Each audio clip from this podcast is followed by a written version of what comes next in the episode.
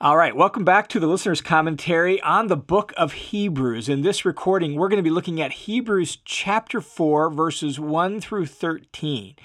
And this section is really a continuation of the preceding section in chapter 3. And in that sense, the chapter break is a bit unfortunate. What the author continues doing here is providing reflections on and applications of Psalm 95, 7 through 11.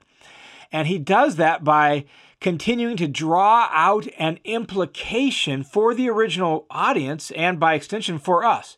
So here's the way chapter 3 ended. Chapter 3 ended through a series of questions that showed that the people who began with God by leaving Egypt during the Exodus they didn't enter the rest that God had promised them in the promised land. Why? Well, because of their disobedience and their unbelief. So they started out as part of God's people in the Exodus, but they missed out on God's rest because of their unbelief and the disobedience that followed from that.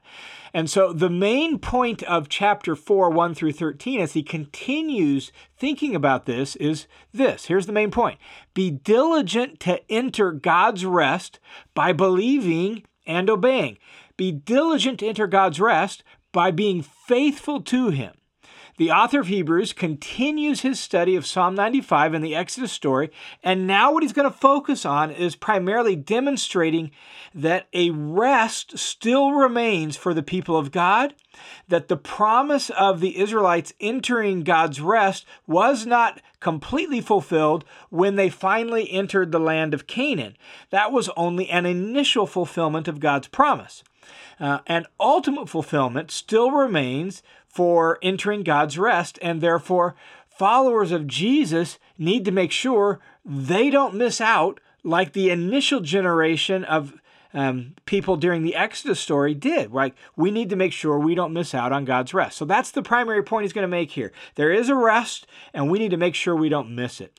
So he opens chapter 4 by saying, Therefore, we must fear. Notice the therefore based on what he says at the end of chapter 3, based on the fact that those who, who were led out of Egypt by Moses all died in the wilderness because of their disobedience and unbelief, based on that, he says we must fear.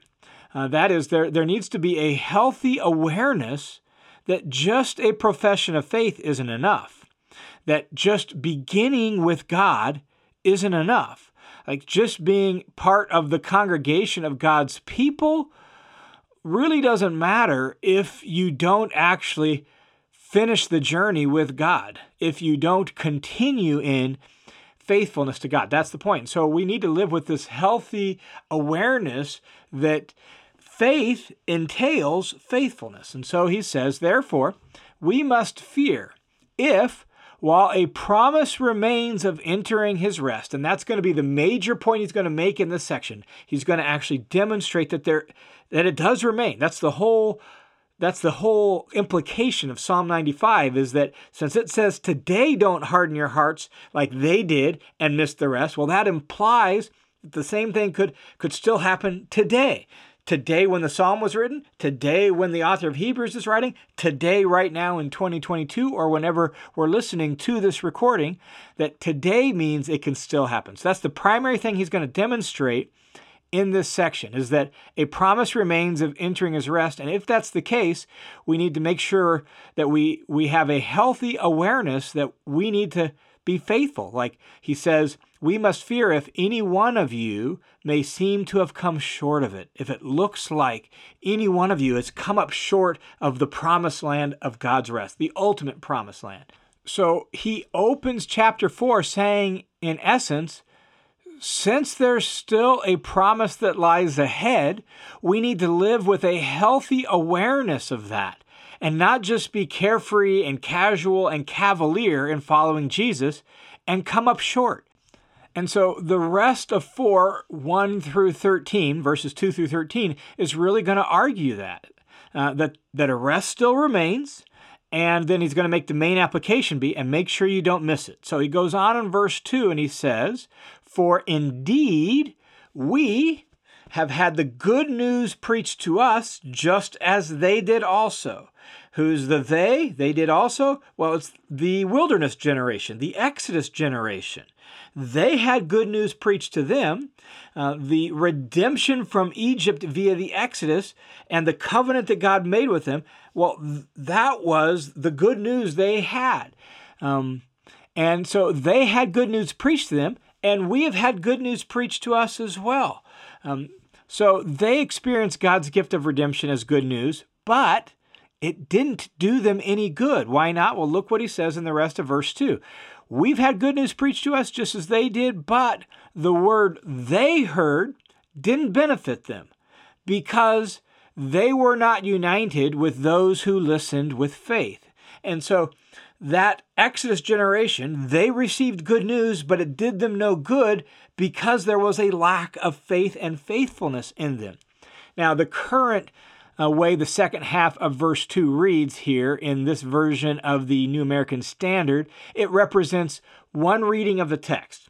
It says, They were not united with those who listen with faith.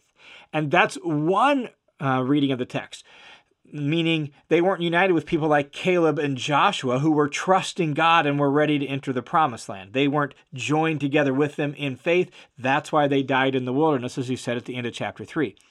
Now, that's one way to read it but you'll see other translations take it differently. And the reason for that is because there's a textual variant that says this it says um, that it was not united by faith in those who heard, meaning the good news that they heard was not united with faith. They heard it, but they didn't, they didn't become those who lived in faith and faithfulness to God.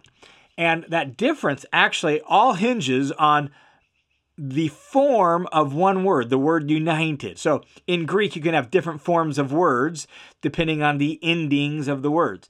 And this textual variant all hinges on the form of the word united. And some manuscripts have one form, and some manuscripts have the other. And that's what makes the difference in the textual reading. Now, here's the thing both readings make good sense in context, good sense of the argument. And both readings have good manuscript support, and that's why you'll find various translations going one way or the other because they both work, and it's only like a couple letters difference in Greek. And the fact is, both make the same essential point.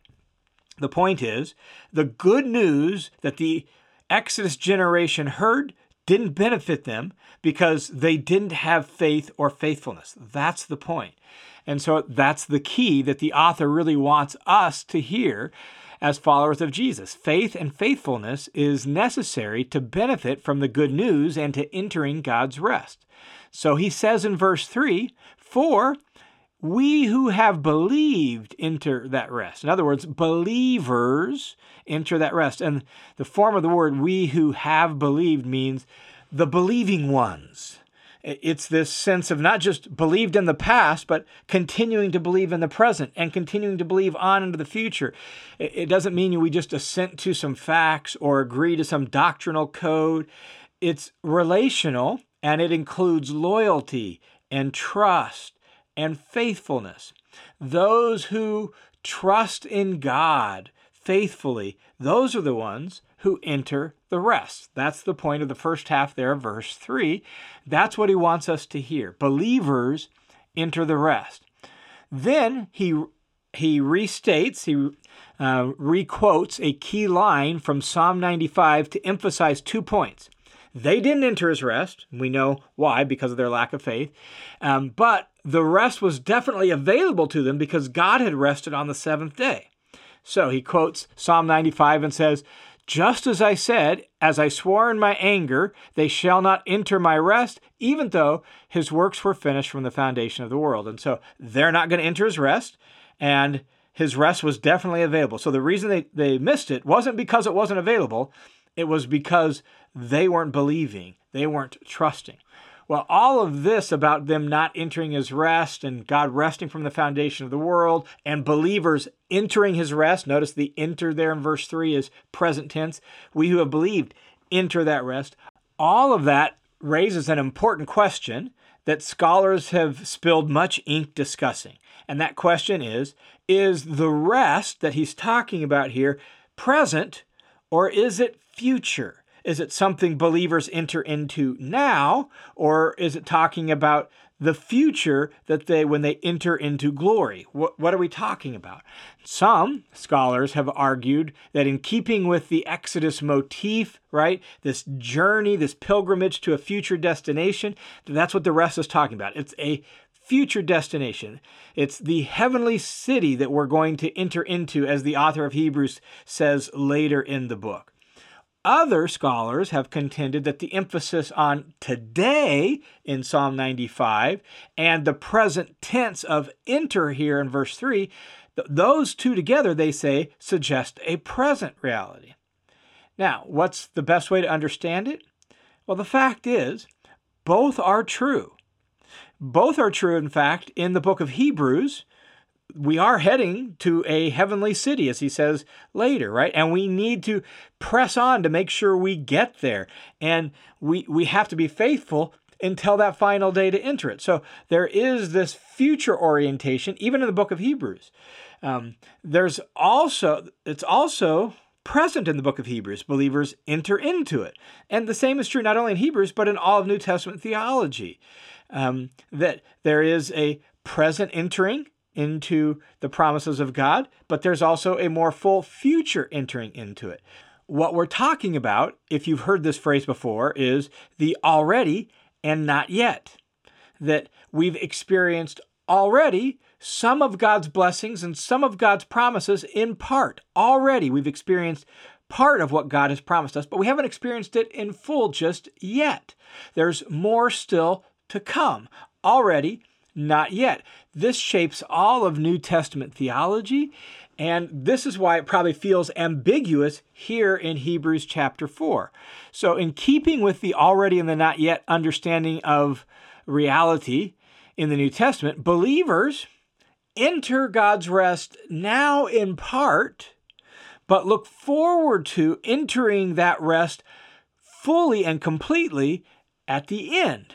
That's the way I think it works here, just as those things show up in all of the New Testament. And so he says in verse 3 We who have believed enter that rest, present tense. And yet, he's warning us to make sure we continue in faithfulness so that we do enter that rest. Um, it's already, not yet. Now, notice the way verse 3 ends.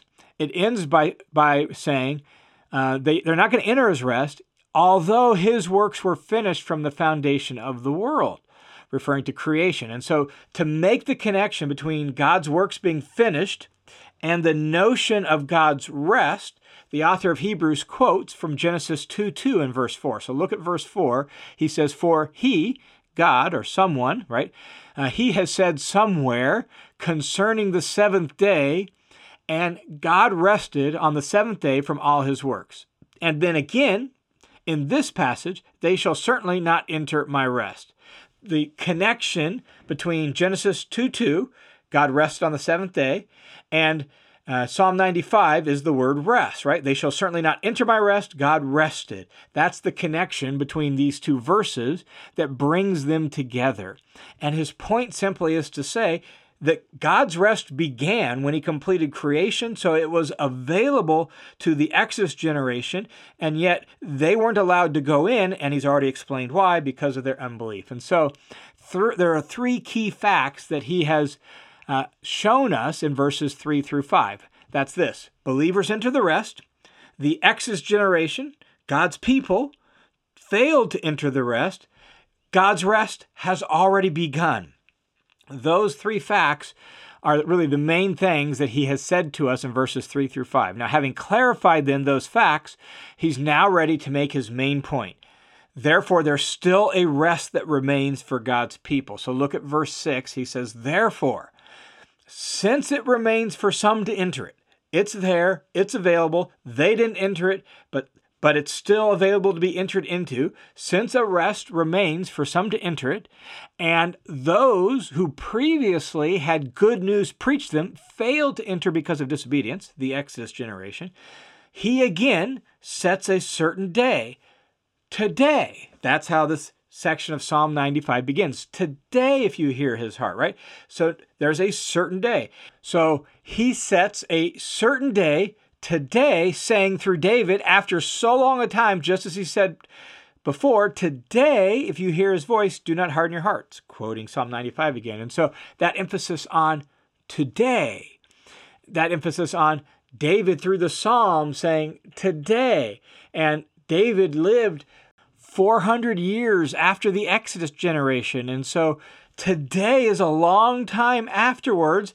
And therefore, it's he's appealing through the psalm, Psalm 95.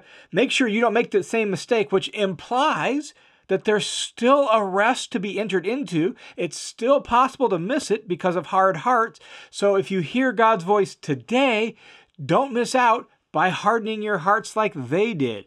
That's the point. And so he says in verse 8 For if Joshua had given them rest, Joshua is the one that led um, God's people into the promised land. Moses dies, Joshua assumes the reins of leadership over uh, God's people in the wilderness, and he's the one that leads them into the promised land. So if Joshua had given them rest, he would not, that is, David would not have spoken of another day after that.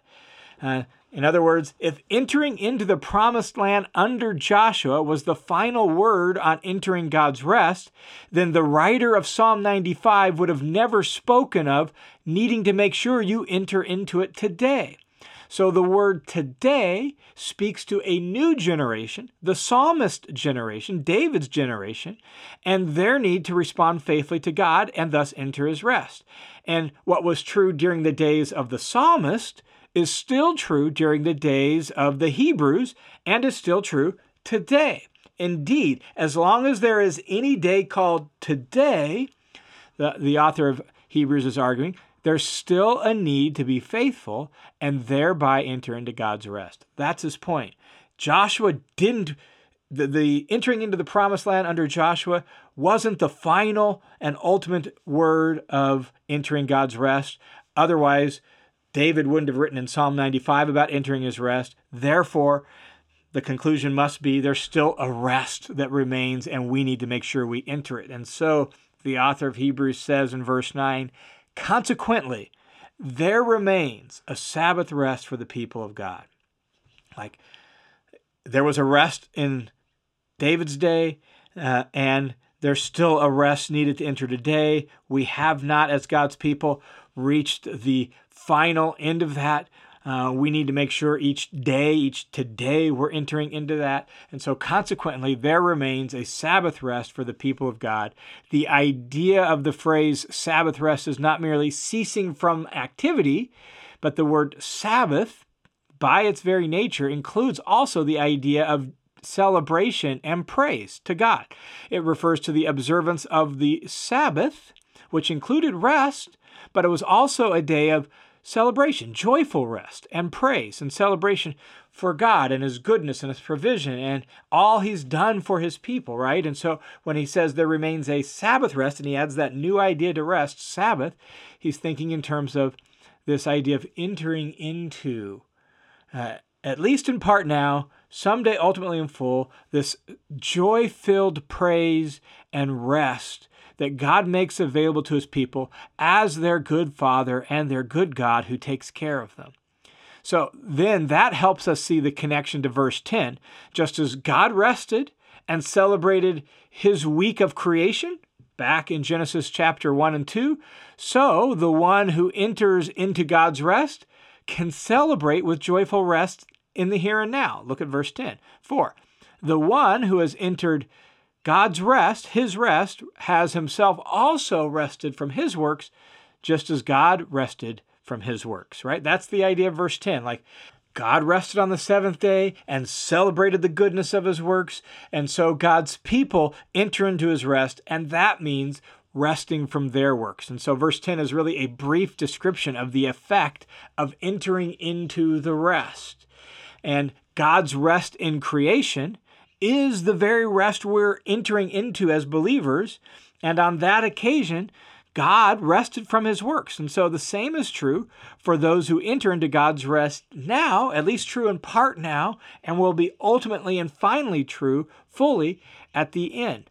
I think in this context of Matthew chapter 11, verses 28 and 29, where Jesus invites his followers to enter into rest. Look what Jesus says. Matthew 11, 28 and 29 says, Come to me all who are weary and burdened, and I will give you rest.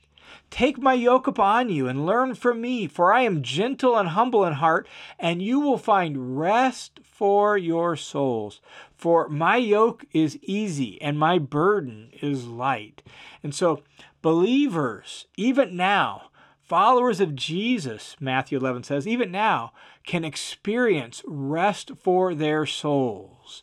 Um, the, the striving and the uh, laboring that is pictured in the picture of a yoke here, Matthew 11, is replaced by ease and lightness as they enter into God's rest. And so that's what Hebrews chapter 4, verse 10 is talking about that resting means uh, ceasing from their own works. Now, having made that point, he moves on to applying that point specifically to his reader. So Hebrews 4:11 says, "Therefore, let's make every effort to enter that rest, since there's this grand promise of entering his rest, since it's this rest of soul by which we cease from our own works. Let's make every effort. Let's be diligent, is the idea. Let's pour ourselves into, ironically, making every effort of entering into that rest so that no one will fall by following the same example of disobedience. Whose example? Those in the desert, right? Those in the Exodus generation. That's the example we've been playing off of all through chapters 3 and 4 thus far. And so we want to make sure we're not like them, but we make every effort to enter that rest. And so entering into the rest is not opposed to effort. Uh, and yet, what we find in making the effort is that there is rest for our souls. So let's make every effort to enter that rest so that we won't fall, we won't miss out by following the same example of disobedience. And what's the basis for this? Well, it's the Word of God. Um, that is, he's been explaining God's word to them, Psalm 95, and then bringing in other Old Testament texts to amplify and explain Psalm 95. So he's been basically laying out a passage of scripture over the last several paragraphs to them. And so that's the whole basis for this appeal. Uh, that's the whole basis for this instruction is Psalm 95 and other passages of scripture. So make every effort to enter that rest because God's word, the scriptures, continue to speak today. That's what he's going to say in verses 12 and following. And so look at verse 12. He says, Make every effort in verse 11, for, notice the for, he's explaining the word of God is living and active and sharper than any two edged sword, even penetrating as far as the division of soul and spirit, of both joints and marrow, able to judge the thoughts and intentions of the heart. And so that's the basis for this appeal. That's the basis for this instruction. He has laid out God's word to them in Psalm 95 and other passages. God's word continues to speak and it's powerful. So we need to make sure we listen to it, we hear it, and we heed it. Now, let me just clarify a couple things here out of verse 12 when he says, For the word of God is living and active. Um, some have attempted to link this to Jesus, right? Like the Word of God is Jesus, and He's the one that's living and active. But the context and the logical connection to the context with the word for makes it clear what he's talking about. He's talking about Psalm 95 and the other Old Testament texts that he's been quoting for the, the last two chapters. That's what he's talking about. So we're talking about the scriptures. So the word of God here is the scriptures. And the scriptures, he says, are living and active, they're alive. Um, and it emphasizes that although it was written in the past, like when the author of Hebrews is writing, Psalm 95 is a thousand years old. Um, the Exodus happened 1400 years prior to uh, the writing of the book of uh, Hebrews. And so it was written in the past, but even though that's the case, it still speaks today. That's the idea of being living and active. It still speaks. In fact, in Jewish teaching of the time, God's word was regularly portrayed as active in creating and in judging, and in that sense, it's dynamic and it's alive and it's powerful. That's his point. So, God's word, the scriptures, are living, they're active, they're dynamic, they're alive, they still speak today. Then, there in verse 12, he uses the imagery of a, a sword uh, to drive home the fact that the Word of God has power, right? That it, it penetrates uh, and it divides. It's so sharp and it's so, so, precise that it can divide between soul and spirit. It can decide, uh, divide between joints and marrow. It's even able to judge the thoughts and the intentions of the heart. The idea is it it it penetrates to uh, and separates out the most uh, delicate of divisions and the thoughts and intentions of the heart. That's the power, the penetrating power, and uh, the alive and powerful nature of God's word. Then he goes on in verse 13 to say, since this is God's word, and since it has this power, what it ultimately brings before us is a message from God and and there's no one hidden from God's sight. So look at verse 13. He says, And there is no creature hidden from his sight, from God's sight. He's the one who spoke these words, and God doesn't miss anything. In fact, he says, All things are open and laid bare to the eyes of him to whom we must answer. Uh, the penetrating power of God's word really renders every single one of us, every person that has ever lived and ever will live, totally exposed and defenseless before the presence of God, to whom we all have to give an account for our lives. That's the point of verse 13. Like, our lives are open, laid bare before God. He sees it all, even down to, as he said in verse 12, the thoughts and intentions of the heart. Our lives are open and laid bare. The idea of laid bare uh, is this idea of defenseless. It's like laid out. And this word was sometimes used like in a wrestling or boxing context where a person's just laid out and open and defenseless. That's the idea. Our lives are visible and exposed and uh, defenseless before God. Like we're completely accountable to Him and nothing misses His sight. And we have to give an account of our life to Him. And so, as He winds down this section here, urging us to make sure we enter God's rest, he's done so with this reminder of saying, Look, I've just spoken God's word to you, and God's word is alive and powerful, and it, it reminds us that we're accountable to the living God for what we do with our life. And so Hebrews chapter 4, 1 through 13, really calls us to be mindful of continuing to be faithful to God, um, loyal to Jesus to the end. Uh, as one scholar described it, not switching teams. Don't switch teams. Like that's the risk that the original readers were in. Like they were they were considering switching teams, going back to Judaism, right? And switching teams and and we don't want to do that. We want to be faithful to the end. We want to hear Jesus' call to come to him and find rest in him. And we want to remain true to him uh, so that we can enter that rest completely and fully someday. So continuing to be faithful. And the reality is, as this passage ends, that we all have to give an account of our life before God. Our life is a sacred trust from God. We're accountable to Him for how we use it. And so our job is to be loyal to Him and faithful to Him with the whole of our life. Hey, it's John. And before we leave this session, I just wanted to say that the listener's commentary is a listener supported Bible teaching project that is made possible by the generous support of people just like you. So, thanks a ton for your support. And if you want to join the team of supporters, you can do so at the link down in the notes below, or you can swing to listenerscommentary.com. You can uh, click the give button, or you can sign up for the study hub. Either way is a great way to donate and support this ministry. Thanks a ton for your support.